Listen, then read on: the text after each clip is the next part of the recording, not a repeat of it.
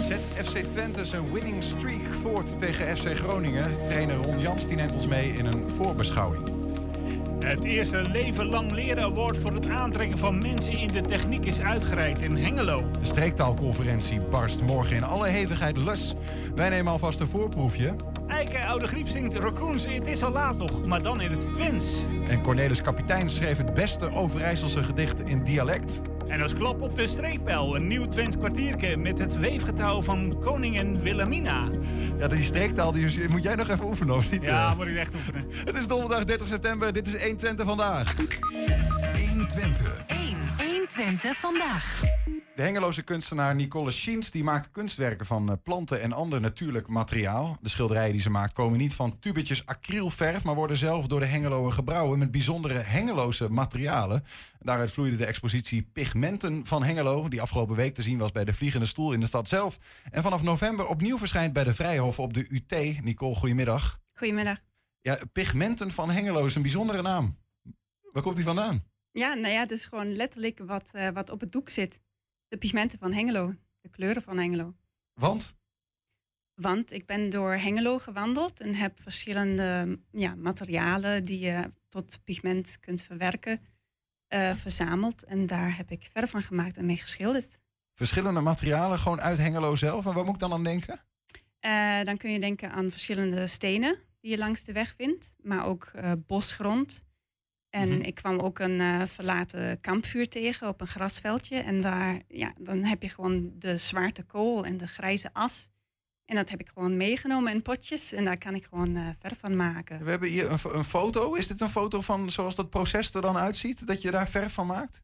Ja, dat is echt een foto uit mijn studio. Dus daar zie je inderdaad um, uh, een aantal stenen liggen die ik verzameld heb. En dan zie je ook mijn vijzel en mijn zeef die ik gebruik om het dan ja, tot een fijn pigmentpoeder te verwerken. En uiteindelijk belandt het dan als pigment in potjes tot ik het ja, vloeibaar maak en op mijn uh, doeken giet. Ik wist niet dat je daar allemaal uh, verf van kon maken. Ja. Hoe, hoe kom je daar zo bij?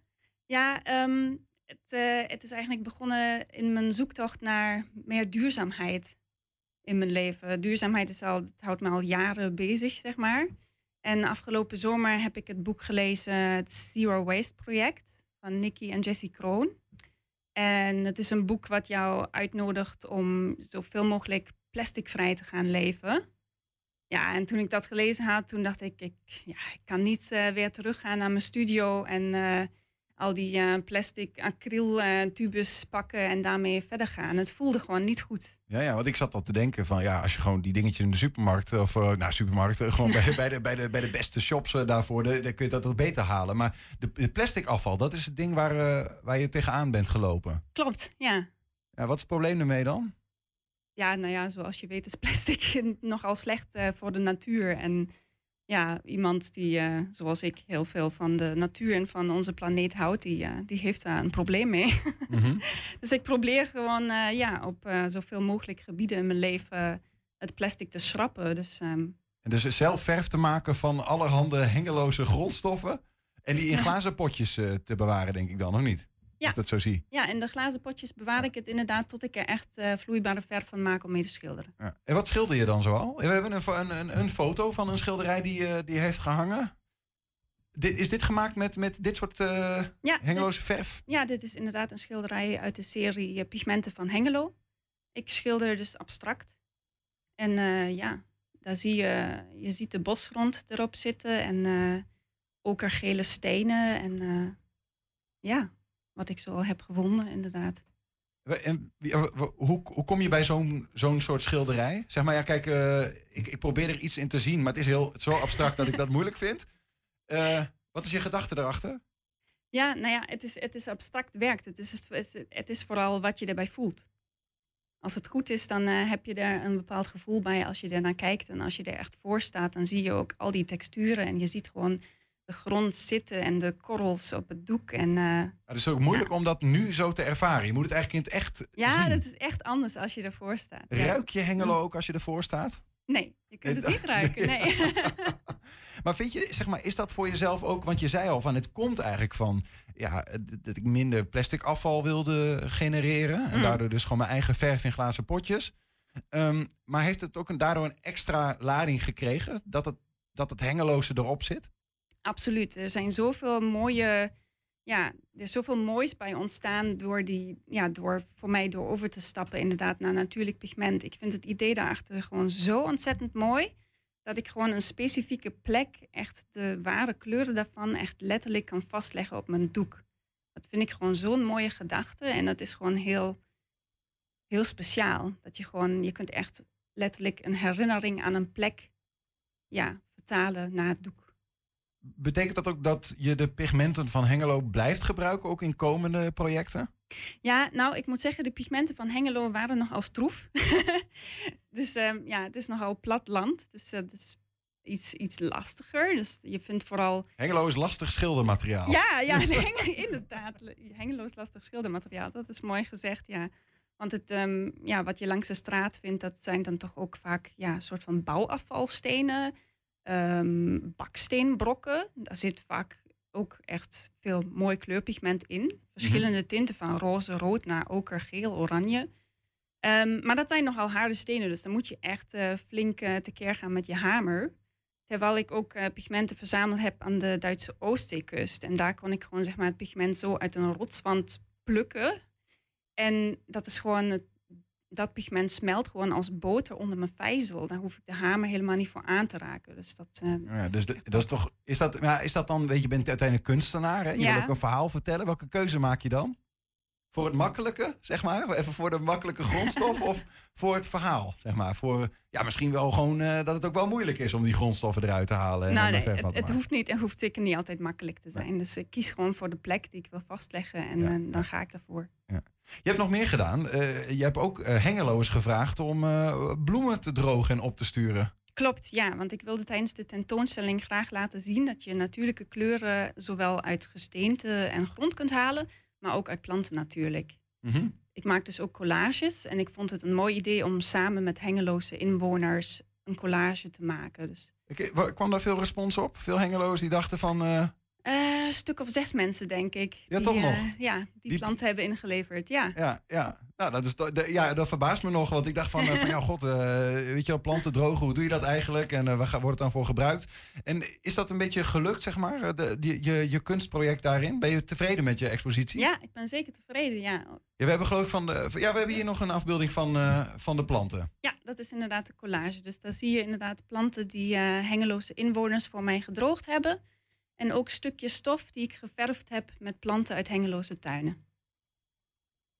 En afgelopen week heb je geëxposeerd in de Vliegende Stoel, hè? Ja, dat klopt. Heb je reacties gekregen van mensen daar van je, van je, van je project? Ja, ja, de reacties waren echt uh, heel erg mooi. Uh, om te zien, mensen waren heel nieuwsgierig. Gingen echt vragen van, joh, waar komt, uh, waar komt deze kleur vandaan? Weet je nog wat dat voor een steen was? En hoe kom je bij deze tint en zo. Ja, toch die ja. hengeloers die benieuwd zijn hoe hun stad dan erin verwerkt is. Ja, ja, zeker. Ja, snap ja. het, ja. En je hebt ook nog een gedicht uh, wat bij de expositie eigenlijk hoort. Dat wil je graag voordragen? Ja, dat zou ik graag willen voordragen. Omdat het aan de ene hand mooi weergeeft het proces wat ik doorloop tijdens het maken mm -hmm. van de schilderijen. Maar het geeft ook mooi weer de poëtische kant die ik, daar, die ik daaraan voel. Dus, um, Ga je gang. De kleuren onder mijn voeten zijn de pigmenten van onze planeet. Zijn de tinten op mijn doek, zijn de korrels die ik voel. Als ik mors en veeg, als ik bedek en onthul, als ik kras en aai laat vloeien en stuur, als ik wacht en kijk en wacht en dan ineens meer zie. Ik zie de vormen, de magie, laag in licht en schaduw, als ik de wind naboot en het laat regenen, als ik druppels laat vallen en druppels droog, als ik rivieren maak en de oceaan zoek, als ik stilsta en hoor en stil word van binnen en dan ineens meer hoor. Ik hoor het ritme van de hamer, het ruisen van de zeef, het knarsen van de korrels, de inspanning van mijn lijf, tot ik verdwijn in een poederwolk. En dan voel ik, ik voel de aarde onder mijn nagels, de verf op mijn huid, de kleuren onder mijn voeten, de pigmenten van onze planeet, de korrels op mijn doek. Mooi. Ik voel het wel. Eén worden met de natuur, daar gaat het eigenlijk om. Ja, precies. Nicola Schiens, wanneer uh, is die te zien uh, in november, je expositie? Uh, eh, in de Vrijhof in november eh, van 24 november tot 20 december. Kun je het nog een keer zien. Gaat dat zien. Dank voor je komst. Ja, jullie bedankt. Zometeen nemen we alvast een voorproefje op de streektaalconferentie die morgen in alle hevigheid losbarst. 120. 1. 120 vandaag. FC Twente heeft afgelopen week een fantastische reeks neergezet in de eredivisie. Vier wedstrijden op rij werden gewonnen en dus ziet de wereld er opeens heel anders uit dan na de eerste drie speelrondes. Toen de ploeg één punt had. De stemming is dus goed en de aanloop naar de uitwedstrijd tegen FC Groningen. En de trainer Ron Jans had nog een reden tot een ander feestje.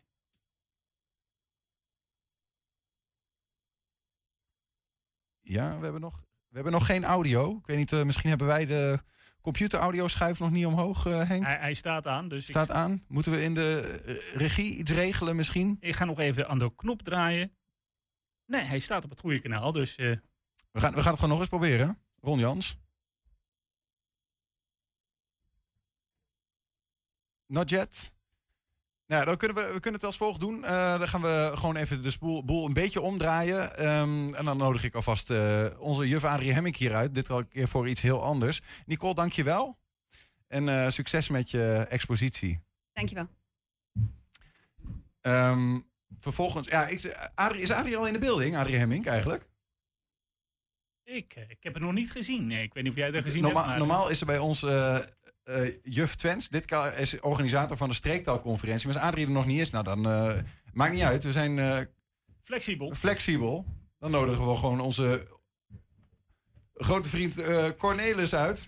Cornelis kapitein. Even kijken. Ja, want eh, de- ik zei het al even, we gaan daar straks vast nog over praten met, eh, met Adrie Hemming. Zij organiseert eh, de streektaalconferentie morgen in Oldenzaal. Ehm een van de gasten daar is eh, ja, de, de man die eigenlijk het beste, beste Overijsselse gedicht eh, in, de, nou, in het Neder-Saxisch schreef. En hij is eh, Cornelis kapitein bij ons. Eh, goedemiddag. Goedemiddag. Ehm, je bent ook ehm, nou ja, be- veel bezig met streektaal in het MBO, hè? Dat klopt. En dat is zeg maar een soort van, dat zijn de twee redenen waarom je morgen op de streektaalconferentie ten tonele zal verschijnen. De ene is dat we tien jaar geleden een lespakket hebben geschreven over streektaal in de zorg en streektaal sowieso. En daar hebben we nu tien jaar zeg maar, allerlei lessen in gegeven. Nou, en nu zeg maar, zijn we toe aan een revisie. En eh, daar hebben we dus ideeën over. Nou, die delen we met de mensen in de zaal. Tien jaar Mhm. geleden stonden we ook op deze streektaalconferentie met ons pakket, zeg maar. Oh ja, en toen wist je nog niet precies wat je zou gaan overkomen in dat... eh, Nou, dat hebben we niet, eh, nee, dat, hebben we niet, dat wisten we toen niet, want toen stonden we aan het begin van de reis. Ja, en nu ja. zijn we tien jaar verder. Dus we hebben heel veel, nou, heel veel lessen gegeven en ook heel veel... In ieder geval hebben we ontdekt dat het superleuk is om over streektaal te praten in het mbo. Maar wat, wat moet ik me er eigenlijk bij voor? Want je geeft les eh, eh, op Deltion ook. klopt. Ehm, in Zwolle. Ja. Is, er, is Zwolle een beetje een streektaalstad? Nou, er komen heel veel eh, jongeren gewoon uit, dus uit de buurt, zeg maar. En wij hebben zeg maar vastgesteld dat ongeveer 60% van de jongeren in een klas eigenlijk streektaal nog spreekt. En dan moet je denken aan soms met de vader of soms met de moeder of soms met opa en oma. Of dus niet, sommigen die spreken het ook echt altijd thuis. Maar, maar er zijn 60% van de jongeren die op een of andere manier nog gewoon streektaal spreekt in een bepaalde situatie. Ja, en is dat dan daar ook een vorm van het Neder-Saxisch? Absoluut. Het in Neder-Saxisch dat is een heel groot eh, taalgebied. Wat loopt van Stellingwerf van Friesland naar Groningen, naar eh, Drenthe, naar Overijssel, Gelderland en gaat Duitsland in. Echt die, die oostergrens eigenlijk. Ja, dus het is een heel groot eh, taalgebied. Als je het hebt over streektaal in het mbo. Ja, ik, ik heb zelf eh, een hbo-studie gedaan. Daar heb ik nooit streektaal eh, gehad of wat dan ook. Nou, wij, zijn begonnen, wij zijn begonnen met het belang te benadrukken van, de- zo heette ons pakket ook, als je plat kunt praten, moet je niet laten. Van eh, in de zorg, dus als je met ouderen werkt of met die dan streektaal spreken. Hè, dat was ook naar aanleiding van een onderzoek dat het gewoon, ehm, ja, dat mensen als ze in streektaal eh, aangesproken worden, het veel beter geloven, het eh, meer vertrouwen en ook eigenlijk de instructies die je geeft beter opvolgt. Mhm. Dus die uitkomsten waren voor ons aanleiding om te zeggen: Nou jongens, streektaal moet je gewoon bezigen in de zorg. Nu is dat eigenlijk geen probleem meer. Toen kwamen wij ook tegen dat sommige studenten die aan stage liepen, daar werd dan tegen gezegd: Nee, je mag hier geen streektaal praten, je moet gewoon Nederlands spreken. Oké. Nou, dat is die, die, eh, tendens of die teneur is gewoon helemaal omgedraaid. Want streektaal is op een bepaalde manier nu veel hipper. Toch Maar- wel? Ja. En wat wij ontdekt hebben, eh, nou ja, goed, nu we het er toch over spreken, ehm, is dat als je praat over streektaal, dat er dus in één keer iets van eh, de studenten wakker wordt, wat eigenlijk verborgen is, want ze weten het niet van elkaar. En we hebben natuurlijk allemaal klassen waarin niet alleen maar Nederlands eh, of eh, hè, eh, blanke Nederlanders, hoe moet je het zeggen, Mhm. maar ook mensen van andere culturen Ja. zitten. En op het moment dat wij dan hebben over tweetaligheid, dan gaat er één keer gaat er iets open en dan is er in één keer heel veel begrip voor elkaar. Want ja, die mensen die Turks spreken, die zijn ook tweetalig. En bovendien heb je natuurlijk in ieder land het verhaal van een soort hoofdtaal en allerlei dialecten. Dus wij hebben eh, daar in één keer een hele grote opening gevonden om tot begrip te komen van eh, de verschillende Nederlanders, zeg maar, die er zijn. In één keer wordt die En- Nederlander ook iemand met een extra identiteit. Precies, precies. Dus in één keer komen er, eh, wordt die identiteit, er komen meerdere identiteiten en er wordt een vloeibare identiteit. Ja. hé, hey, mijn identiteit zit niet vast. En dat geeft heel veel ruimte in de klas. En we hebben altijd ongelooflijk veel lol en plezier. En heel veel mensen weten het ook niet. Hè. Die denken bijvoorbeeld nog dat een dialect een afgeleide is van het Nederlands. Terwijl het Nederlands lang niet zo oud is en het Neder-Saxisch veel Een ouder. stuk ouder. Wat Ja, gewoon echt ja. een eigen taal is. Nou, voor sommigen die weten dat, maar voor heel veel jongeren, ook in het MBO, is dat een stuk cultuur eh, wat ze niet weten, wat ze niet kennen. En wat, gewoon, wat ze ontzettend leuk vinden om, om, om zeg maar, eh, omdat het bij hun hoort. Ja, ja, ja. Eh, en, en ook als je zegt bijvoorbeeld over klededracht. Nou, we laten altijd zien, eh, Albert, doe ik het vaak mee, die laat zijn opa of zijn opoe vaak zien. En dan hoor je soms, hey, zegt dan zo'n Marokkaanse jongen, mijn opa of mijn oma in de bergen, die ziet er ook ongeveer zo uit. Dus die klededrachten hebben ook allemaal linken met elkaar.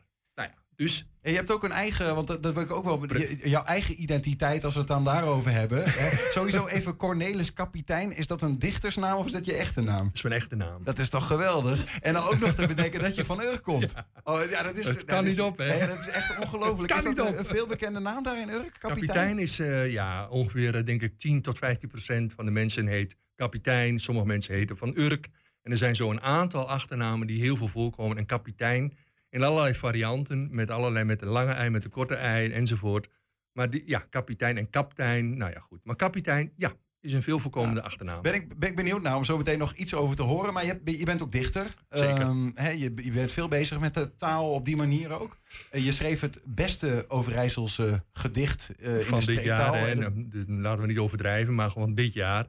Dat Ja, heeft nou, de jury dan zo gekozen. En het Ja. ging over het thema van deze streektaalconferentie. Nee, niet van deze streektaalconferentie. De provincie Overijssel had gewoon een thema verbonden aan die wedstrijd. En dat was thuiskomen. En daar heb ik een gedicht over geschreven. En ik dicht... ehm, ik ben tot mijn achttiende op Urk wezen, eh, ben ik wezen wonen. Toen ben ik weggegaan. Ik heb een lange zoektochten en reizen gegaan. En uiteindelijk, zeg maar, ben ik in het Urkers gaan dichten. Wat op een bepaalde manier de cirkel weer rondmaakt. Dat ik als het ware, nou ja, de kennis en de wijsheid die ik heb opgedaan... nu in één keer kan uitdrukken in de taal van mijn roots. En dat is, vind ik zelf gewoon, ja, heel... Thuiskomen. Dat is ook thuiskomen, precies. Ja. Nee, zou je een stukje willen voordragen? Niet een stukje, ga het hele gedicht Ja, doen. zou je het hele gedicht willen voordragen? We gaan er lekker voor zitten. Cornelis Kapitein. Thuiskomen. Als je stille binnen, luistert je. Bij een kanger geraapte aandacht maakt me open. Een zacht zoemen doorklinkt het iele dorp. Een skip voort in het donker. Het fokkenlicht brandt. Avond in het zicht, de geur van het laan duurspoelt mijn wiezen. Waar ik wezen wil, waar ik bin, om voort te gaan en terug te komen. Op de kade stonden mensen. Ze binnen blede, benijd naar de vangst. Wat eil je teuzenbrocht, wie het je de weg gewezen? Welke koers eil je voeren? Ik ben stille als ik luister. Ik praat als ik woordloos ben. Ik ben eerbiedig als de stimme prot die mij tot leven wekt. Nou, prachtig. Ja, ik, ik versta het grotendeels.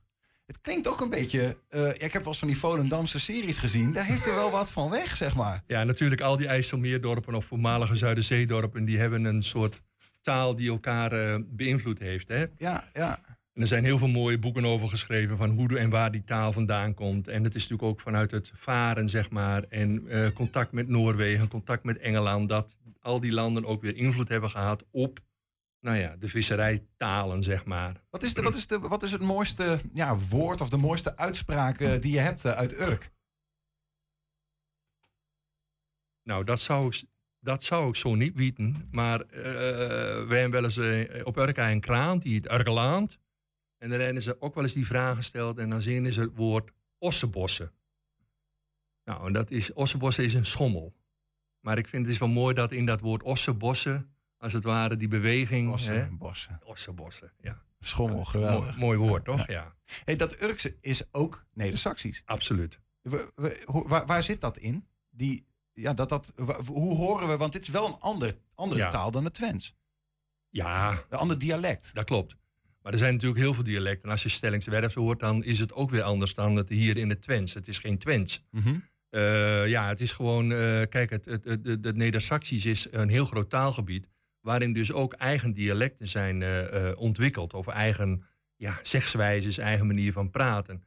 Als je het Meertens Instituut eh, opzoekt, dan kun je gewoon helemaal horen hoe bijvoorbeeld één woord, bijvoorbeeld het woord stoel of het woord fiets, hoe dat dan door de streek heen heel langzaam verandert. Mhm. Maar als je dan bij de uitersten hebt, ja, dan zijn het twee verschillende woorden. Hoe kan dat? Ja, dat gebeurt. Dat is levende taal. Ja, ja, Hè? ja. Levende taal. En dat is, ja... Maar is het dan je- op een gegeven moment allebei nog Neder-Saxisch? Als het op een gegeven moment zoveel gaat verschillen, zeg maar. eh, nou ja, van oorsprong is het allemaal Neder-Saxisch. ja. En het hoort bij, eh, bij het Neder-Saxische taalgebied. Hè? En daar zijn we hartstikke trots op. Want eh, ja, Fries is een taal, maar Neder-Saxisch is ook erkend als een taal. Dus ja, goed. En ehm, ja, nou ja, dat, dit, dit- en, en in Duitsland wordt er ook eh Neder-Saxisch gesproken. Ehm, Cornelis, we, we zijn eh, aan het einde van dit gesprek, maar ik, heb, eh, ik vond het zo mooi. Heb je nog iets om Ja. met ons aan ons voor te dragen? Ik ga een gedicht doen dat heet ehm, Als het zwart in het water komt, als het zwart in het water komt. Dat is op Urk als de skimmering valt. Dus als het, als het donker wordt. En nou ja, luister maar. Als het zwart in het water komt. Als het zwart in het water komt, dan moet je maken dat je weg binnen. Als het zwart in het water komt. Dan gaat de wind harde waaien en vogels die schreeuwen een waarschuwing als het zwart in het water komt, dan slacht het om mijn hart. De mensen kingeren, ik ben bange. Ik ben helemaal alleen. Als het zwart in het water komt. Het bootje gaat in en weer, de gaten binnen in mijn zeilen sloegen. Ik ken mijn koers niet maar. Ik voor in en weer om me. Waar gewoon ik heen? Ik recht mijn roggen en ik kijk naar het zwart. Ik kijk naar de wind. Ik kijk naar het water en ik kijk naar mijn kind. En ik schreeuw zuurtjes, waar ben je dan? Waar ben je dan? Het water dat draagt me, de wind die stuurt me, het zwart omvat me, het bootje drift. Ik ben omgekeerd. Geweldig. Ja, echt heel mooi. Dankjewel. Cornelis Kapitein. Graag gedaan. Veel plezier morgen. Dank je. We gaan nu eh, wel naar de video toe van Ron Jans. Ah, de voorbeschouwing op FC Groningen. De voorbeschouwing FC Groningen en hij had nog een feestje. We gaan er naar luisteren. Gisteren de jarige Job, nog van harte gefeliciteerd. Heb je het een beetje kunnen vieren? Nee, ik, gewoon, eh, we hebben getraind en s'avonds... eh ja, ik mocht wel kiezen wat we, wat we gingen eten. En Oh. eh, s s'avonds lekker naar Barcelona gekeken. Of lekker. Ik leef wel mee met eh, de teleurgang van Barcelona. En eh, ja, Ronald Koeman is lastig. Eh, wat heb je uitgekozen voor lievelingsgerecht? Mayo heeft Bami gemaakt. Lekker. Oké. Oh. Dus als jij mag kiezen, dan ga jij daarvoor. Nou ja, elke keer wat anders. eh, Dus eh, ja. De wereld ziet er even heel anders uit, hè? Na die eerste drie wedstrijden en nu een fantastische eh, reeks achter de rug. Wat zijn, wat jou betreft, de grootste winpunten op de wedstrijdpunten na? Op de punten die je binnen hebt gehaald? Eh, ja, dat- dat, zijn er wel, wel verschillende. Eén is denk ik wel de ontwikkeling van het team. Ehm, dat dat ja, eigenlijk ook op sommige momenten gedwongen. Eh. Dat je tot een, eh, een opstelling komt waar je aan kunt vasthouden. En dan zie je dat eh, als je wint, dat het vertrouwen groter wordt. En, en dat je ook be- beter begint te voetballen. Maar het wordt ook steeds duidelijker hoe we willen druk zetten, hoe we willen verdedigen, hoe we willen aanvallen. Ehm, dus, dus dat is de teamontwikkeling. Maar wat, wat je daarin altijd ziet, want een team bestaat uit uh, individuen, dat uh, een aantal spelers steeds gewoon sterker en fitter wordt. En uh, dan kun je ook steeds langer het, het, het volhouden. Dus ehm, en, en ja, die twee dingen bij elkaar. Dat zijn denk ik de basis van, uh, van, de, van de overwinningen. Alleen overwinningen uit het verleden tellen niet. Nee. Uh, ja, morgen is weer de volgende. En dat is ook een, uh, een mooie, maar ook een lastige klus, denk ik. Ja, als jij praat over hè, vertrouwen, wat jij dan, ja, dat krijg je natuurlijk door te winnen.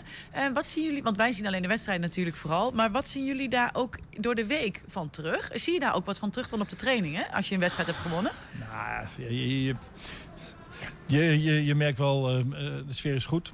Uh, alleen wij hebben, doordat we vorige week uh, drie keer in de week speelden... en nu alweer op, op vrijdag, hebben we ook niet zo heel veel op trainingen uh, gewoon gedaan. Omdat je vooral de energie spaart voor, voor de wedstrijden. Dus, dus die vraag vind ik nog wat lastig te beantwoorden. En ik hoop dat ik, hem, dat, dat ik de vraag volgende week weer krijg.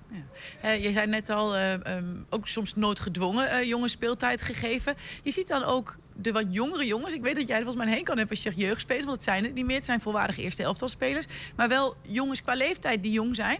Ja, hoe kijk jij daarnaar? Want bijvoorbeeld Luca Evering die dan minuten maakt. En Mees Hilgers, uh, Daan Rots, uh, doelpuntje meepakt. Ja. Ja. dat moet mooi zijn natuurlijk om te zien. Maar hoe kijk je ernaar? Nee, dat is niet uh, mooi. Dat is geweldig. dat je ziet dat ook die jongens met, met de ontwikkeling van het team meegaan. Maar zelf...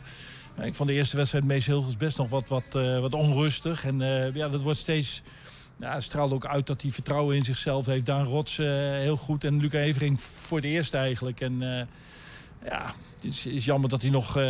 Ik weet niet of hij 90 minuten helemaal kan volhouden. Maar dat, dat is gewoon hartstikke mooi. Maar dat is ook een compliment voor, voor het hele team. En daar, daar gaan zij in mee. Ja, want soms praten ze dan wel eens van... ze moeten een beetje de schroom van zich afgooien of zo. En ik heb het idee dat dat bij Rots helemaal niet echt aan de orde is. Nee, maar Mees Hilgers is ook niet iemand die is wel een rustige jongen... maar die heeft ook wel uh, flair, vind ik, in zijn manier van, van voetballen. Maar da daar zie je dat... ze trainen nou een jaar en drie maanden mee met de eerste selectie. En ja, ik vind echt ook dat ze enorme progressie hebben geboekt. En dan moet je, dan moet je ook presteren op het moment dat je de kans krijgt... En, ja, dat, dat op het moment is dat, is, is dat goed. Maar uh, ze zullen ook moeten knokken om uh, erin te blijven en, en zoveel mogelijk te spelen. Um, vorige week voor de wedstrijd tegen AZ gaf jij al aan... ja, dan, daarna krijgen we weer een veen. Dat zit er wat korter op. Dan ga ik misschien wel wat andere keuzes maken... omdat het ook voor sommige spelers anders misschien te ja. veel ook wordt. Uh, dat heb je ook gedaan. Wat ga je dan nu dit, dit weekend weer doen? Nou, we hebben het maar met één speler gedaan. Vorige week. eigenlijk met, ja. met Wout Brama. Want we willen Wout gewoon heel houden. Uh, en, en nu hebben we eigenlijk dat we dat niet meer meenemen om spelers uh, zeg maar rust te geven. Omdat nou, vijf dagen dan moet je er weer klaar, uh, klaar voor zijn. Is er verder nog iets gebeurd of zo deze week uh, wat bijgekomen? Um, nou, nog steeds, uh, Troepé uh, heeft mm -hmm. toch een tikje gekregen tegen AZ. Ik denk dat Giovanni uh, na het interlandweekend dat hij er weer, weer bij is. En Julio Plekersweulen heeft uh, wat, wat kleine klachtjes opgelopen in de oefenwedstrijd Oh. maandag tegen Emmen. Dus die is er ook niet bij. Maar ook die verwacht ik op korte termijn weer aan te sluiten. Ga ik een hele open deurvraag stellen. Maar dat is die reservecompetitie. Dat is wel mooi, want je hebt natuurlijk een groot team. Zeker nu de spelers terugkomen. Dat die toch uh, de minuutjes kunnen maken. Heb jij die wedstrijd gekeken? Ja, natuurlijk uh, kijk ik ja. die wedstrijd. En als de reservecompetitie niet was geweest... dan probeer je zoveel mogelijk oefenwedstrijden te regelen. Um, dus ik, uh, nee, dus, dus hartstikke goed. Ik had me er ook enorm op verheugd. En volgens mij een aantal spelers ook wel. Maar het was echt uh, een verschrikkelijke wedstrijd om naar te kijken met een slecht resultaat. Dus uh, fysiek is die wedstrijd goed geweest. Maar um, ja, dat, dat was het dan wel. Ja. Nou, toch nog even ook de tegenstander uiteraard. Uh, ja, Groningen. Een beetje een, een ja, gek begin, denk ik. Als je de ranglijst ziet, daar verwacht je hen denk ik niet te staan, of wel? Nee, met het, ze hebben een uh, PSV uh, uitgehad. Ze hebben Ajax uitgehad. Ze hebben tegen Vitesse een bizarre wedstrijd gehad met negen man. Waarbij de eerste rode kaart van Mike de Wierik is kwijtgescholden. Ehm, en en ja, wat, wat echt... Ze hebben, ik geloof, zeven nou, bijna basisspelers zijn naar uh, andere clubs uh, vertrokken. En ze hebben een heleboel nieuwe jongens. En die, ja, wat, wat wij ook hebben gezegd, ja, je hebt ook tijd nodig. Uh, en, en ja, dat verklaart denk ik wel een beetje de matige start. Maar nou, we moeten ons niet denken dat we moeten ons niet rijk rekenen. Want het wordt morgen echt een, een pittig potje. 1 120. 1. 120 vandaag. Ja, haar oma was een echte hurker. Zo lang is het alweer geleden dat uh, normaal eigenlijk het levenslicht zag. Ja, en zoiets trekt, trekt diepe sporen, zo blijkt. Want uh, ja, waar Nederlands en Engels eigenlijk de voertalen zijn... ontdekte de Denenkampse Ike Oude Griep, 20 jaar pas geleden ook haar liefde uh, voor het Twents. In navolging van de oma misschien wel. Juf Adrie die hielp haar met een vertaling van uh, de, uh, het lied van Raccoon. Het is al laat toch? En die gaat er zo meteen ook voor ons zingen. Maar eerst even, Ike, welkom. Dankjewel. Ben je zelf ook fan van Normaal geworden eigenlijk? um, ja, dat denk ik wel. Bij mij thuis, mijn broertje en mijn vader ook. Dus uh, dat helpt mee. Ja? ja. hey, hoe komt dat zo? Uh, je bent twintig en hebt pas geleden ergens een soort van het Twentse ontdekt. Wat moet ik me daarbij voorstellen?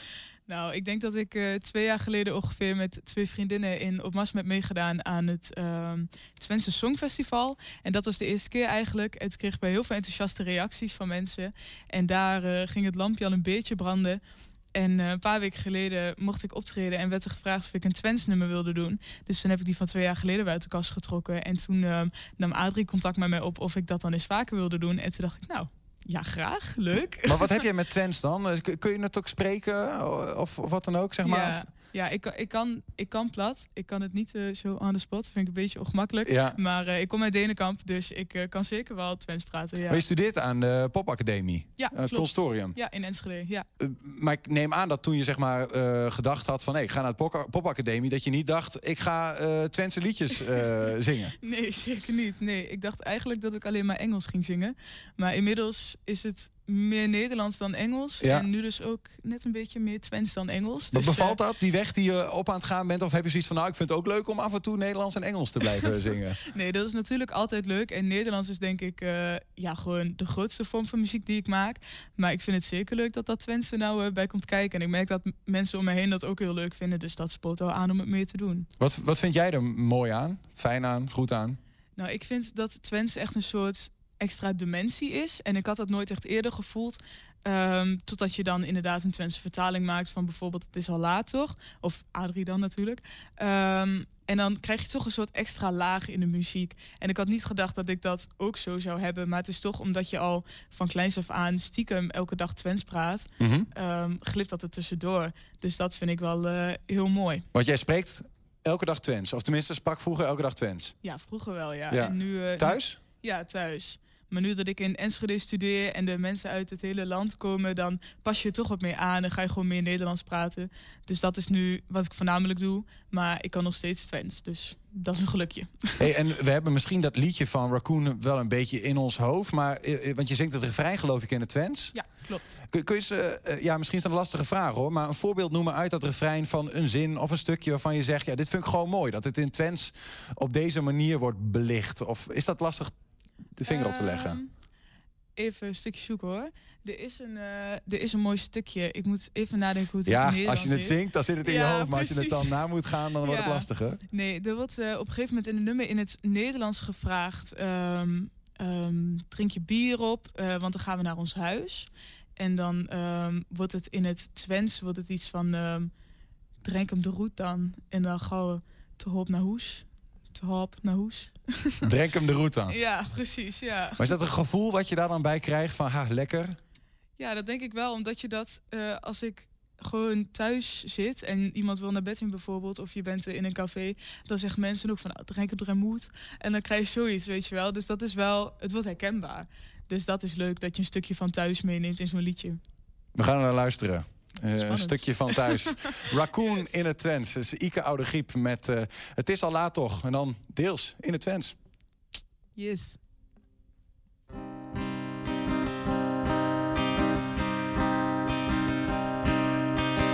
Wat een idee, wat een plan, of verdomme man. Waarom ben ik zo nerveus? Ga naar binnen, ga toch zitten en wat drinken dan. Misschien vindt ze je wel leuk. En je haar dus elkaar en je kan een beetje lachen daar. Er is altijd een keuze. Kijk je aan, de sfeer wordt plots zo serieus. Het is wel laat nu, een nog laat nu. Wat doe je hier nog?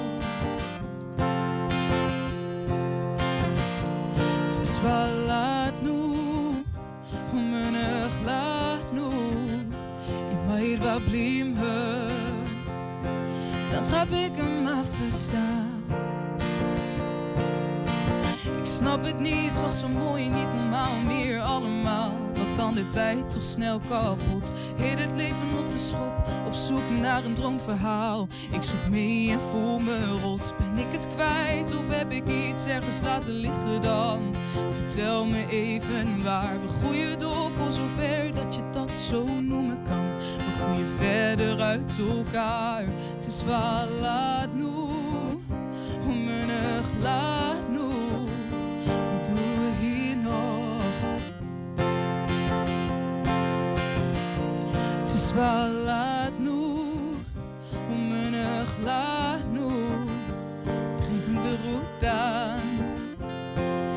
gaat de hoop naar huis. Zoals de achter de rato is. En ieder lieflijk niet meer bindt. Zeek de wild van de kanten met mijn en gedreide kop. Wat bent vergeten bij het jousten. Op de hoop van zoveel jaar. Is dat wie nou voelt dat wie nult. Maar wel in dezelfde spraak. Het is wel laat nu onmunnig laat nu. Wat doen we hier nog? Het is wel laat nu, onmunnig laat nu. Wat doen we hier nog? Kom nog gaat de hoop naar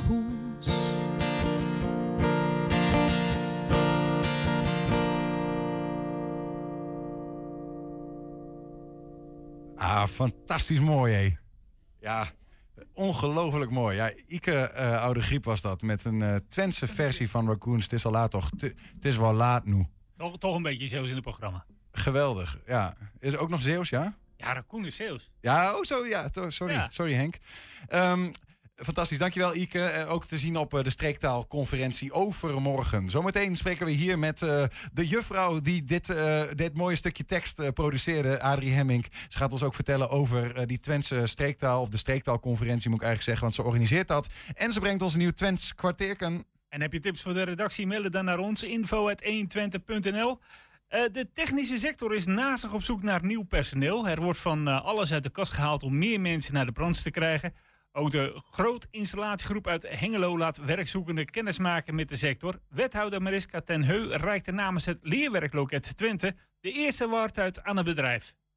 Nou, wij zijn eigenlijk met een project gestart eh, waarin we eigenlijk werkzoekende jongeren, zijinstromers eh, eigenlijk willen enthousiasmeren voor de, voor de techniek. En dat is natuurlijk niet nieuw, maar we willen op een laagdrempelige manier mensen eh, ja, laten ervaren met de verschillende technieken.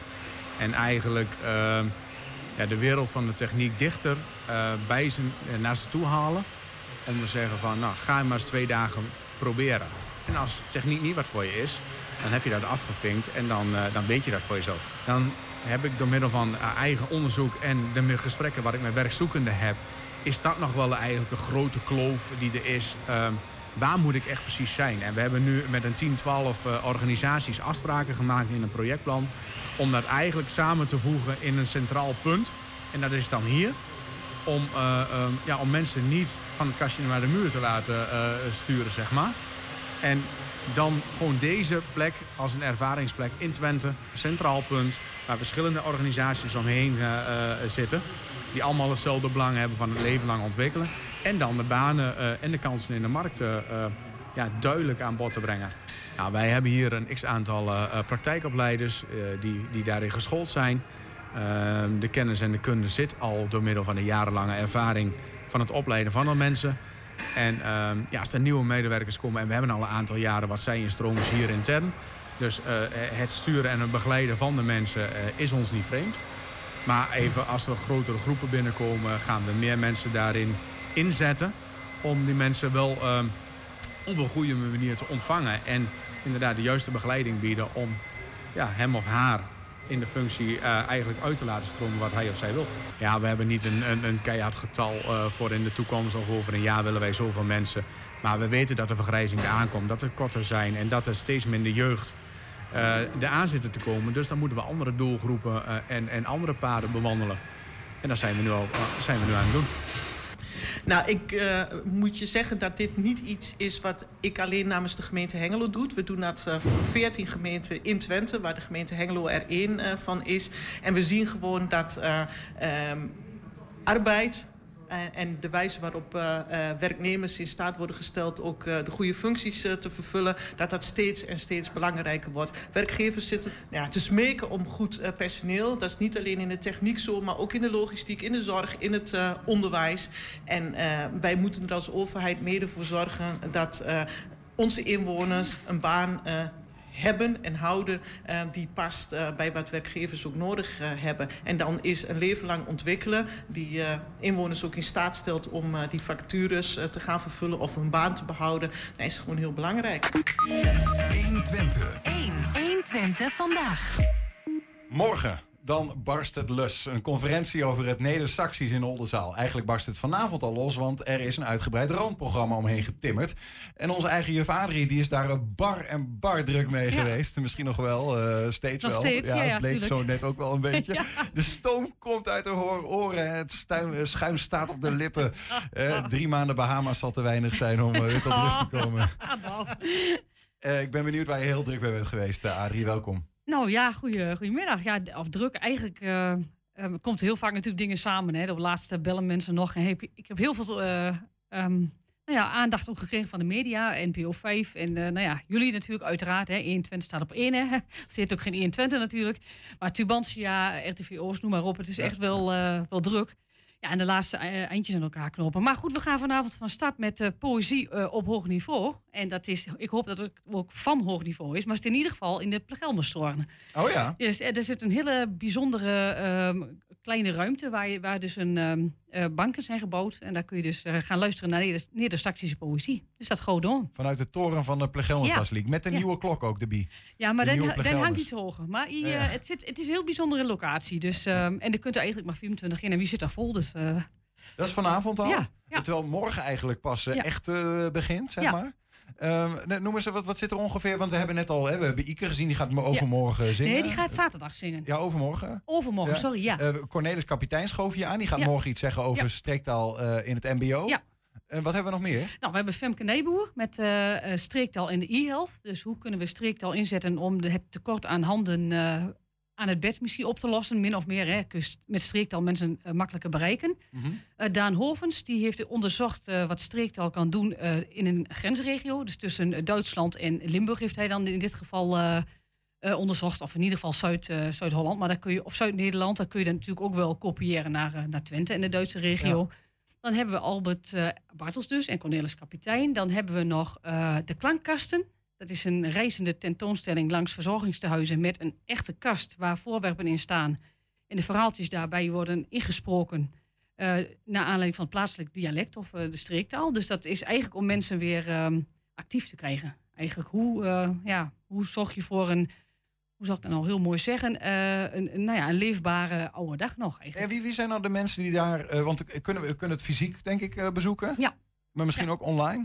Nee, dat is helaas nog niet gelukt. Nee. Uh, want dat was best wel een kostenplaatje. En dit is natuurlijk ook wel uh, nou, iets, daar moet je ook je begroting voor rondkrijgen. Maar ja. het wordt wel opgenomen. Dus het, het is wel na te kijken. Want wie zijn de mensen die, die daar naartoe komen? Zijn dat mensen die heel specifiek in het werkveld zitten ja. of wat dan ook? Of ook gewoon... Nee, eigenlijk uh, wetenschappers meertaligheid. Het komt uit de koker van de Stichting Nederlandse Dialecten. En eigenlijk op dat congres worden de bevindingen op gebied van streektaal gedeeld. Mhm. Mm -hmm. En dat kan zijn uit, vanuit België, dat kan zijn ook soms wel vanuit Duitsland.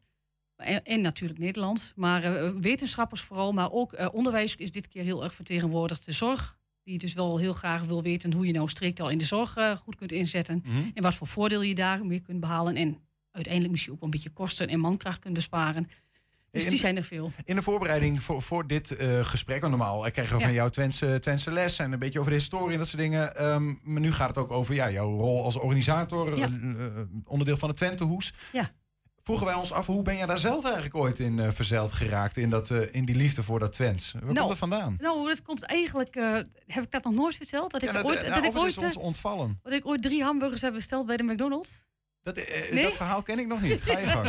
nou, dit is eigenlijk wel, dit is denk ik eh, de, de, de grote aanleiding of de grootste belediging in mijn leven geweest. Ik ben namelijk naar Amsterdam eh, ge- gegaan om te studeren. En dat is overigens niet heel goed eh, gelukt, moet ik zeggen. Nou, op mijn zeventiende vanuit Hertmen met 600 koeien en 600 mensen naar Amsterdam met eh 1 miljoen mensen en eh 10 koeien of zo. dus ik stond daar bij de McDonald's en ik wilde daar dus drie hamburgers en drie cola bestellen. Nou, dat had ik beter niet kunnen doen. Ik had beter Sisi, zeg ik altijd, of 7-Up kunnen bestellen. Want de manier, eh, ze zeiden echt van, eh, hier, doe die boer even drie hamburgers en drie cola. Toen dacht en op een dusdanig denigerende manier dat ik dacht, kom zeg, ik ben toegelaten op een best wel een leuke opleiding van 200 mensen die maar meer mogen doen. Eh, als ik ooit iets kan doen om dit imago bij te schaven, dan doe ik dat. En dus ben ik 30 jaar verder zo'n beetje, maar... Daar zit je dan. nou zit ik hier. Het is misschien wel gebaseerd op een stukje frustratie. Omdat ik dacht, nou, zo stom zijn we nou echt niet. Het is hartstikke mooi, want ik ben heel blij in Twente. Ja. En waarom ziet een ander dat als, eh, nou ja, minder misschien wel. Of minder intelligent, want daar kan ik helemaal niet tegen. Ja, ja, ja. Dus het is gewoon een missie om eh. Twente terug te vechten op de plek waar het hoort. Ja, Ja, ja precies. Het, eh, het centrum van, van Europa. Het is maar net waar je de vlag plant, hè. Stel nou dat mensen zeggen, ik wil nog wel terecht, eh, tot slot even voor dit gesprek bij die streektaalconferentie. Dat kan, dat nog. nog? Ja, dat kan nog wel. Als ze me even een mailtje sturen eh, naar a.hemming.twentehoes.nl. Ja. ja, dat kan. En waar Dus- kunnen we meer informatie vinden? Eh, op eh twentehoes.nl ook. De www.twentehoes.nl of de IJsselacademie Ja. of SND Congres. Gaat dat zien, Adrie. Dankjewel. En we gaan eh, eh, van jou, eh, zoals we eh, hè, nog gewoon Beetje, zijn op, ja. op de donderdag het Twen Twents kwartier. En Ja. natuurlijk met elkaar houden. Je gaat ons Twentse les geven. Vorige week ehm, eh, nou ja, hebben we van jou vier nieuwe woorden geleerd. Ja. Het is goed om even terug te Ik, blikken. ik weet het allemaal niet meer. Oh ja, slee. Ja, ja, ik ja, je hebt natuurlijk een Ja. drukke week gehad. Dus eventjes een hulpje op het scherm. Slee, bot. Ja, bot had te maken met een botmes. Hè. Sniedokter, dat lag heel erg voor de hand van zou het wel chirurg zijn en dat was het ook. Dan hadden we, ehm, oh ja, een eh leurder. Dus iemand van Venter, die dus langs de, langs de deuren eh sleept met een karretje. Dus de, de messensleper eigenlijk. Leurden, ja, je leurt, eh je met van alles leurden hoor, daar niet van. Maar, en de kwaakbellerie, dat was eh, kletskoek. Ja, kletskop hadden we gezien Ja. ook. Maar de kletskoek, vooral onzin. Kwaakbellerie. Ja. Prachtig. Zometeen vier nieuwe woorden. Ja. eh, ingeleid door een video. En dit keer gaat dat over het weefgetouw voor koningin Wilhelmina. Edwin, ja, we staan hier bij een weefgetouw. Ja. Hey, eh, ik weet inmiddels wel wat van cultuurhistorie. Ja. Dit is een weefgetouw. En nou heb ik, vraag, maar dan vraag ik me wel af, ja, weet je, een- hoe bijzonder is dat? Ik bedoel, Enschede heeft van de, dat stikte van de weefgetouwen. Ja. En we hebben het al vaak over textiel en textielindustrie gehad. Ja. Ehm, waarom hebben jullie dit, weef, nou, nou dit weefgetouw nog ergens in een depot in Zwolle Ja. opgeslagen? Maar als je, als je goed kijkt, dan is die in uitmuntende staat. Dat is zeker. Want dit is eigenlijk een weefgetouw die gemaakt is in 1894, 1895. Nou, ik wou net niet zeggen, En- hij ruikt nieuw, maar eh, En nooit gebruikt. nooit gebruikt. Nee, nee. In, in het museum hebben ze wel eens klein stukjes meegegeven, maar hij is nooit gebruikt. Dus, ja, dus, ja, Gebouwd wanneer, zei je? 1894, 1895. Het is een prachtig ding trouwens, ja. mooi afgewerkt. Hij, hij is eh, gemaakt door Tettersol en Holdsworth. Eh was een, een enorme fabriek aan de Oldenzaalse straat in Enschede. Is afgebroken, is nu een woonwijk die ook Tettersol heet. Eh, maar die fabriek heeft deze, dit weefgetouw gemaakt. Ehm, in opdracht van de Nederlandse School voor Handel en Nijverheid in Enschede. Oké. En de, school, de Nederlandse School voor eh, Handel en Nijverheid... die heeft het weefgetouw weer geschonken aan koningin Wilhelmina.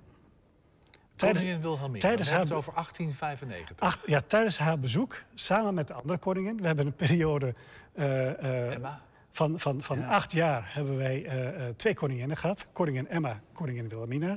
Hè, dat is in de periode dat Wilhelmina minderjarig was. Dus die werd op haar tiende werd ze koningin. En op haar achttiende, nou, dan was ze volwassen en had ze eh, Emma niet meer nodig. Nee. En die hebben met z'n tweeën een bezoek gebracht aan, aan Enschede. Ja, nou, die, eh, Emma die had een, een heel eh, opleidingstraject voor eh, Wilhelmina verzonnen. En die moest het hele land door alle dorpen en stadjes eh, bezoeken. Eh, Een soort ja, opleidingstraject. En op haar vijftiende, dus 1895, eh, eh, bezochten ze Overijssel. In het kader van een tour door heel, eh, Ja. heel Nederland. Zij moest haar onderdanen leren kennen en het Ja, land. ja, ja, ja, en ze was eh, eigenlijk eh, drie of vier dagen in Zwolle. En daarvan zijn ze één dag met de trein naar, naar Enschede gekomen. Ondertussen een tussenstop nog gedaan in Nijverdal en een tussenstop in Hengelo. Ja. Hengelo waren ze echt teleurgesteld. Want bleef ze maar vijf minuten hangen.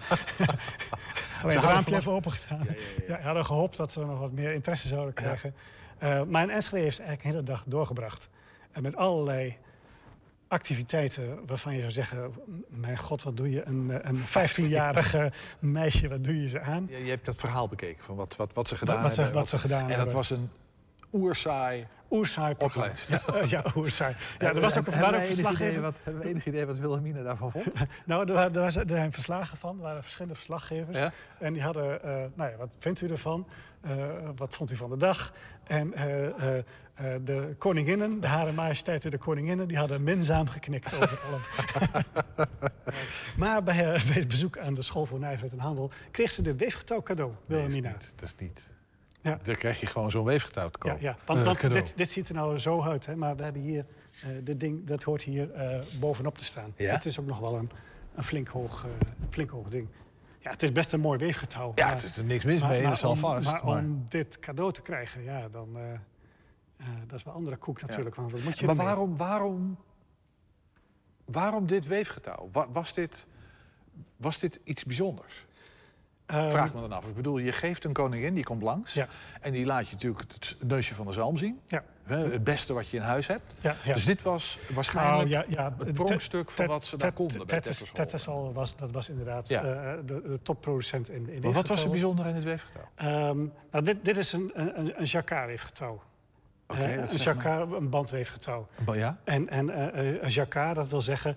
ehm, je ziet hier een, een, een, een polsplaat. Ja? En die drijft allemaal van die pinnetjes aan die hieronder zitten. Ja? En die drijven deze touwtjes weer aan. Oké, En dus dit ding, dit ding staat daar bovenop normaal Ja, precies. Oké. Ja, ja. En, is- dan, dan zijn die draadjes verbonden met, met dit? Ja, precies. En dan, en dan gaat er een mechanisme en dan gaan die pinnetjes hier door of hier niet door. En Ja. dan gaan ze omhoog of omlaag. En, dat zorgt dus voor een patroon, een, weefpatroon. Zorgt dat. En dat is, eh, ja, de uitvinding is al een stuk eerder gedaan door, door meneer Jacquard. Ehm, ehm, maar het is natuurlijk wel een prachtig principe, ook om dit, dit te, te, te laten zien en om, om dit te laten werken. Nou, en dit is dus nou, het product uit Enschede. Ja. Nou, het is dus geschonken aan, eh, in, in 1895 aan eh Wilhelmina. Het staat hier ook, hè? Geschenk, Ja. zie het nu staan. Geschenk van de Nederlandse School voor Nijverheid en Handel. Eerste, Enschede. Eerbiedig aangeboden aan Hare Majesteit de Koningin. Bij het bezoek van Hare Hare Majesteit, Majesteit de Koningin. En de Koningin Regentes aan, aan die school op 4 september 1895. 15 jaar oude Wilhelmina, Ja. die minzaam knikte. En dan, maar dan moet je dus voorstellen van... dit is dus geschonken aan Wilhelmina. Ja. En dus dat heeft jarenlang, heeft dat, weet ik veel waar het gebaat gestaan heeft. Ergens een paleis of zo. De kelders van het Loo, of waar ze dan En in, en in eh, eh, eh, 1960 eh, heeft Wilhelmina teruggeschonken aan gemeente Enschede. Ja, die had zoiets van, moet ik met dat ding? Ja, ja dus heeft het, en de gemeente Enschede heeft het, heeft het in het stadhuis gehad. Die heeft het op verschillende plekken heeft hij het, nog gestaan. En op een gegeven moment kwamen ze bij, eh bij eh, eh, Museumfabriek kwamen ze aan van... hebben jullie interesse om dit weefgetouw over te nemen? Ja. Nou ja, het is een weefgetouw met een mooi verhaal. Dus, Ja, eh, ja. En het is een prachtig weefgetouw. Ja, en jullie hebben het hier in Zwolle opgeborgen. Jeetje, zeg een mooi verhaal. Dankjewel. Ja. Ja, je zult maar een weefgetouw krijgen. Hè? Krultang, maar ja, dat was er toen nog niet natuurlijk, hè? Ja, het is ook moeilijk om zo'n gegeven paard dan... eh, maar ja, uiteindelijk heeft ze dat wel een beetje gedaan, toch? Door hem terug te geven. Ja, natuurlijk. Ja, god, Ja. het, maar ja, wat geeft iedereen in alles al? Ik merk dat jouw microfoon af en toe eh, wegvalt, Adrie. Oh. Echt? Ehm, maar goed, we gaan maar gauw beginnen. Ja, doe. dus, hebt, eh, eh, we hebben drie nieuwe woorden in het woord van de week nog te gaan. Jij hebt telkens een Twents woord voor ons. Drie Nederlandse betekenissen. Eén daarvan is goed. En wij moeten raden welke, Henk. Ja. Eh, kom maar op, meedoen. Een uh, eh, maakweefsel. Woord 1, een maakweefsel. Is dat, is dat een productiefout? We, we- je hebt, ja, ik zie daar, er wordt gewezen dat daar onderin nog een eh, microfoon verstopt Oh. nou, ligt. gaat hij nou beter? Ja, we horen je weer. Oh, nou kijk, dit was gewoon... Oké. Super. Nou, eh, is dat dus een eh, productiefout? Is dat een gemengd weefsel? Mhm. Of is dat een synthetische stof? Een maakweefsel. Ja, een maakweefsel. Ja, klinkt als een mankweefsel. Eh, eh, hè? Nou, Toch? zeg het eens. Dus een, een, een, een manke stof. Maar, dus ik zou zeggen een productiefout. Ja, ik ook. Dat, dat klinkt het meest logische in dit geval. Nou, dan gaan we dat ervoor. Wij gaan ervoor. Ja, antwoord A. Productiefout. Mankweefsel. Adrie Hemming. Ja, nou, ik, heb, ik wist het ook niet, maar het, heet, dus het is een gemengd weefsel. Dat betekent Ja. eigenlijk, komt dat neer volgens mij, als ik het goed heb begrepen, op bombazijn. Vroeger had je hier alleen maar vlas. En daar werd dan linnen van gemaakt. Maar daar hebben ze ook ehm, een andere, eh, andere stof tegenaan gegooid, laat ik maar zeggen. Je hebt schering en inslag. Dus je kunt katoen met eh, vlas eh, combineren. En dan heb je bombazijn. En dat is dus een mank weefsel. Dat loopt mank schijnbaar. Dat, Ja, in, in Patmos in Enschede heb je de Bombazijnstraat. Ik heb me altijd afgevraagd, wat is dat? Bombazijn Nou, ik is een, is een Is een mengsel mankweefsel. van, van katoen en van het vlas. Ah. Van linnen. Woord twee. Ja, ja. Oké. Want van vlas maak je linnen, hè? Eh, van, eh, ja, dat is lean. Over linnen gesproken. Oh, van linnen gesproken. Lean, is dat, is dat lui? Ja. Of is dat vlas? Of is dat eh, gelijk? Lean. Ja, lui. in de- in de vlas, lijn van. Gelijk. Ja. Ah, lui niet. Het lijkt- dat, lijkt- dat vind ik er niet bij passen. Eh, vol- Gevoelsmatig dan. Lean hè? on me. Ja, lean on me. Als je Ja, heel lui bent. ja, dat you're heel lui. lui. ja, maar, Maar nou ja, dat, dat, dat- dat zal het niet zijn. Ik denk dat het wel een beetje te maken moet hebben met het onderwerp waar het over ging. ja, Dus precies. dat- Maar ze zegt net, linnen wordt gemaakt van vlas. Ja, maar dat ligt ook voor de hand. Dus zou ik gaan voor gelijk. Nou, dan ga ik voor vlas. Oké. Ga, ga jij voor gel- gelijk, Ga ik Henk? voor gelijk. Beantwoord B, eh, vlas. Adrie Hemming, kom maar. Ja, B. Helemaal goed. Ah, ja. ik ga naar Ja, huis. Je hebt ook eh, lean olie, dat is lijnolie of lean soort. Dat Ja. is lijnzaad. En dat, dat komt van, eh, van, van dit woord. Nou, kijk Ja. maar eens. Iemand met een lean snorretje. Ja. Ja, ik kan nog één punt halen. Ja, dat kan wel, Henk. Woord 3, Adrie. Ja, eh aanklutten. Anklutten. Aanklutten, wat zal dat nou zijn? Is dat eh, oplopen, dus het, eh, bijvoorbeeld in een aantal, iets dat oploopt? Is dat eh scheeflopen, dus een weefgetouw wordt misschien scheef wordt eh, geweven... omdat de draden niet allemaal gelijk lopen, hè, dat hij schuin eh, weeft? Of is het eh, aanpassen? Ehm, Ik heb, ik heb niet meteen een idee. Jij wel, Henk? nou, ik, heb, ik heb het al twee keer fout, dus ik heb ook niet echt meer een idee. Maar, ehm, Anklutten. Ja, ik heb Ja, het gevoel dat het, is, dat het in elkaar geklit ja, zit. Ja, Dus dan zou dat scheef lopen, zou ik dan zeggen. ja, maar Het dat, loopt scheef. dat, dat zou kunnen. Dat, dat, dat de draad scheef loopt, dat het niet helemaal goed erin zit. Eh, maar ik ga toch voor zee. Jij gaat voor aanpassen, anklutten, Ja, de we tegen hebben- aanklutten. We, we tegen... hebben, we hebben nu A, B en C dan. Ja. Antwoord B, zeg ik. Scheef lopen. Adrie Ja. Hemming. Jammer, jammer, jammer, jammer jongens. Het is eh, oplopen. Het Ah. oplopen van aantallen, van het, het aanlopen van... Ja, Oké. Nou ja, voorraad bijvoorbeeld. Ja, ik heb nog wel één punt. Ja, Ja, Henk. maar, maar dat, dat geeft allemaal niks. Het moet over het geheel zien. Hè? Je gooit ook altijd over aan het eind van het jaar. Dus helemaal niet op één prestatie eh, gericht. Hè? Is ook zo. En we hebben nog één kans, Henk. Ja, het woord Ja, van dat de is week. waar. Het woord van de En- week. En als we het over het hele jaar hebben, dan haal ik het ook niet. Ik ga heel snel het antwoord geven. Een nieuw Twents woord van de week. Eh, deze week humkus. Je kunt weer kiezen tussen humeurig, neurien of stukje snijboom. Eh, het weer zit niet echt mee, maar we gaan het toch gewoon lekker doen. Ehm, loop maar mee. Wat denkt u dat dit Twentse woord betekent? Weet ik niet. Oh, vraag aan de verkeerde persoon. Ehm, ik zou zeggen humeurig, maar dat is vast fout. Maar oké, ik zeg A. C, neem een stukje snijboon van humkussoep. Nou, humkus, eh, ik weet het eigenlijk echt niet. Ja, vind ik niet. Als u mag gokken? Sneeuwbal. humeurig? Dames, mag ik jullie wat leuks vragen? Als het maar leuk is. Wat denkt u dat dit woord betekent? Humkus. Kleine stukjes eh, van iets lekkers, levend of dood. Stukje snijboon. Stukje snijboon, want het is ook hupkesoep. U weet dat helemaal zeker? Ja. Wat denkt u dat dit betekent? Ik loop mee hoor. A, B, C. hum, hum. Snijboon. Mag ik je wat vragen? Wat denk je dat het woord betekent? Humkus, het Twentse woord van de week. Oh god, weet ik echt niet. Het Twentse woord van de week, humkus. Wat denkt u dat het betekent? A, humeurig. B, neurien. Of C, stukje snijboom? C. Ik denk A. En waarom? Weet ik niet. Ik denk dat het gewoon de H is waar het mee begint. Kom op, ik sta in de regen. Wat denk je dat het Twentse woord humkus betekent? Dus, eh neurien, denk ik. En waarom? Ehm dat weet ik niet. Ik heb echt geen flauw idee. Eh ehm, A, denk ik. Ja, de mensen waren aardig eh, eensgezind eh, met de antwoorden die ze gaven. Nou, ik ben eigenlijk wel heel erg benieuwd wat jullie denken dat het is. Henk, Ja. je hebt, je hebt nog één kans. Ja, nou, het gaat niet over de Maar dood deze- in ieder geval. Dus. Nee, ja, dood of levend. Nee, als, maar- als die mevrouw het zo ziet, dan heb ik wel een gevoel wat voor woord het moet zijn in dit geval. dat ga ze zelf een humke zijn. ik ga gewoon voor A, humeurig. Nee, Henk. Nee, maar, maar een stukje snijboon, dat, dat vind ik, ja. Ik zou, ik zou een stukje snijboon zeggen als ik jou was. Ja? Ja, zou ik doen. Maar ik ben jou niet, hè? Maar dan heb ik ook één punt, hè?